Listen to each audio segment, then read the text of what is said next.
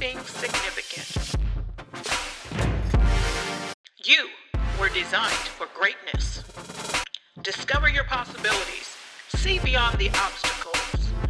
Release the champion within. This is Paul Anderson. Uh, let's see that. and be not conformed to this world, but be transformed by the renewing of your mind, that you may prove what is that good and acceptable and perfect will of God. Can I see that verse in Amplified? I appeal to you, therefore, and beg of you, in the view of all the mercies of God, to make a, uh, make a decisive dedication of your what? Bodies, presenting all your members and faculties. So that's all. That's your physical and your mental. Amen. All your members and faculties as a living sacrifice, wholly devoted, consecrated, consecrated, meaning to set apart, and well pleasing to God, which is your reasonable, rational, intelligent service and spiritual worship. Next verse. And do not be conformed to this world, this age, fashioned after and adapted to its external superficial customs. Don't let the world fashion you. Don't let the world determine what you can be and what you cannot be. You are a child of the Most High God. And so you have to start thinking like God thinks. And you know, I I have been dealing with this for a long time, and every time I think I'm going to finish, uh, God won't allow me to finish. He gives me something else. So I was talking to Pastor the other day, and uh, and I was telling him I started on this message, and every time I think I'm over it, something else comes up. He said that's where the Holy Spirit works. If He has something for you, you need to keep doing it until He tells you to stop. So I'm gonna keep doing it until He tells me to stop. So here He says, "Do not be conformed to this world." fashioned after and adapted to its external superficial customs, but be what? Transform. Tell your neighbor, it's time for a change. Listen to me. This message may not be a uh, shouting message, but this message is a message that's going to change your life. If you if you take it in the way God is trying to get it to you. And I'm believing by the Holy Spirit that I'll that the Holy Spirit will work through me in order that you will get everything that God wants you to have. And so he says, but be ye what? Transformed, change by the entire renewal of your what? Mind. So your entire mind has to be changed. You can't hold on to certain things, old ideas, old ways of thinking, old attitudes. Your entire mind has to be changed. Say, my entire mind. My entire mind. So that means the way that you think about people, the way that you think about certain things, those attitudes have to change. In order to think like God, you're going to have to make a decision that I will change. Say, I will change. No matter what's going on, I will change. No matter what anybody says, I will change. No matter who talks about me, no matter who doesn't like me, I'm still going to change because I'm going to be just like my father.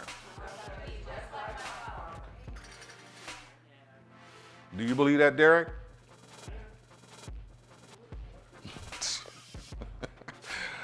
you wasn't smiling, so I had to talk to you. I didn't know what was going on back there. All right. I'm used to seeing you smile. Amen. All right. So but be ye transformed, changed by the entire renewal of your mind by its new ideas. To think like God, you have to have new ideas. By its new ideas and its new attitude. To think like God, you have to have a new attitude. So that you may prove for yourselves what is that good and acceptable and perfect will of God, even the thing which is good and acceptable and perfect in His sight for you. God is not going to prove it, you have to prove it. Listen, you're going to have to walk this out. Every day, say every day. Every day you're going to have to walk this out because the enemy will fight you all the times. 365 and 366 during the leap year. The enemy will fight you 24 7 to keep you worldly, to keep you thinking like the world, so that all of your information comes from the world. So you have to fight. I said, you got to fight. You got to fight to think like God thinks. You are children of the Most High God, and to have all the benefits of the Bible, you can't be mixing in the world. Amen challenges, and I said this before, one of the challenges with people walking by faith is that they're trying to li- listening more to the world. And so now they're trying to walk by faith, but they're listening to the world. So you're trying to walk by faith and you're listening to the world. Well, you can't do that. You're going to have to make a decision. I am going to listen to God. I'm going to make up my mind. I'm going to listen to God no matter what's going on. Amen. Some of y'all need to turn the television off for the next four weeks. You need to turn off the radio. You need to stop. You know, I'm not, I'm not telling you not to see what's going on, but come on, spend more time in the Bible. You know, a lot of people think they know what the Bible says, but they don't know what the Bible says. Because you can tell by the way they act and the things that they do. And you know, I'm, uh, better not go there. Okay, so anyway, let's go to um, Proverbs chapter 23, verse 7. I know it's not on my list, but like I said, every time God, every time I think this is to be over with, He gives me something else, so I have to do what I got to do. Proverbs chapter 23, verse 7 Uh, let's, let's do King James, and then I'm going to do Amplified 23 7. For as a man, so as he thinketh in his heart, so is he. Eat and drink, saith he to thee, but his heart is not with me. So, for as he thinketh in his heart, so what is he? As you think in your what? Heart, so are you. Let's see that in an amplified, please. For as he thinks in his heart, so is he. As one who reckons, he says to you, Eat and drink, yet his heart is not with you, but is grudging the cost. So eh, listen, here we go. It's going to cost you something to think like God. I said it's going to cost you something.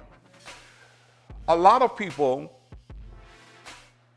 say they want the blessings of the Lord, but they don't want to do what it takes.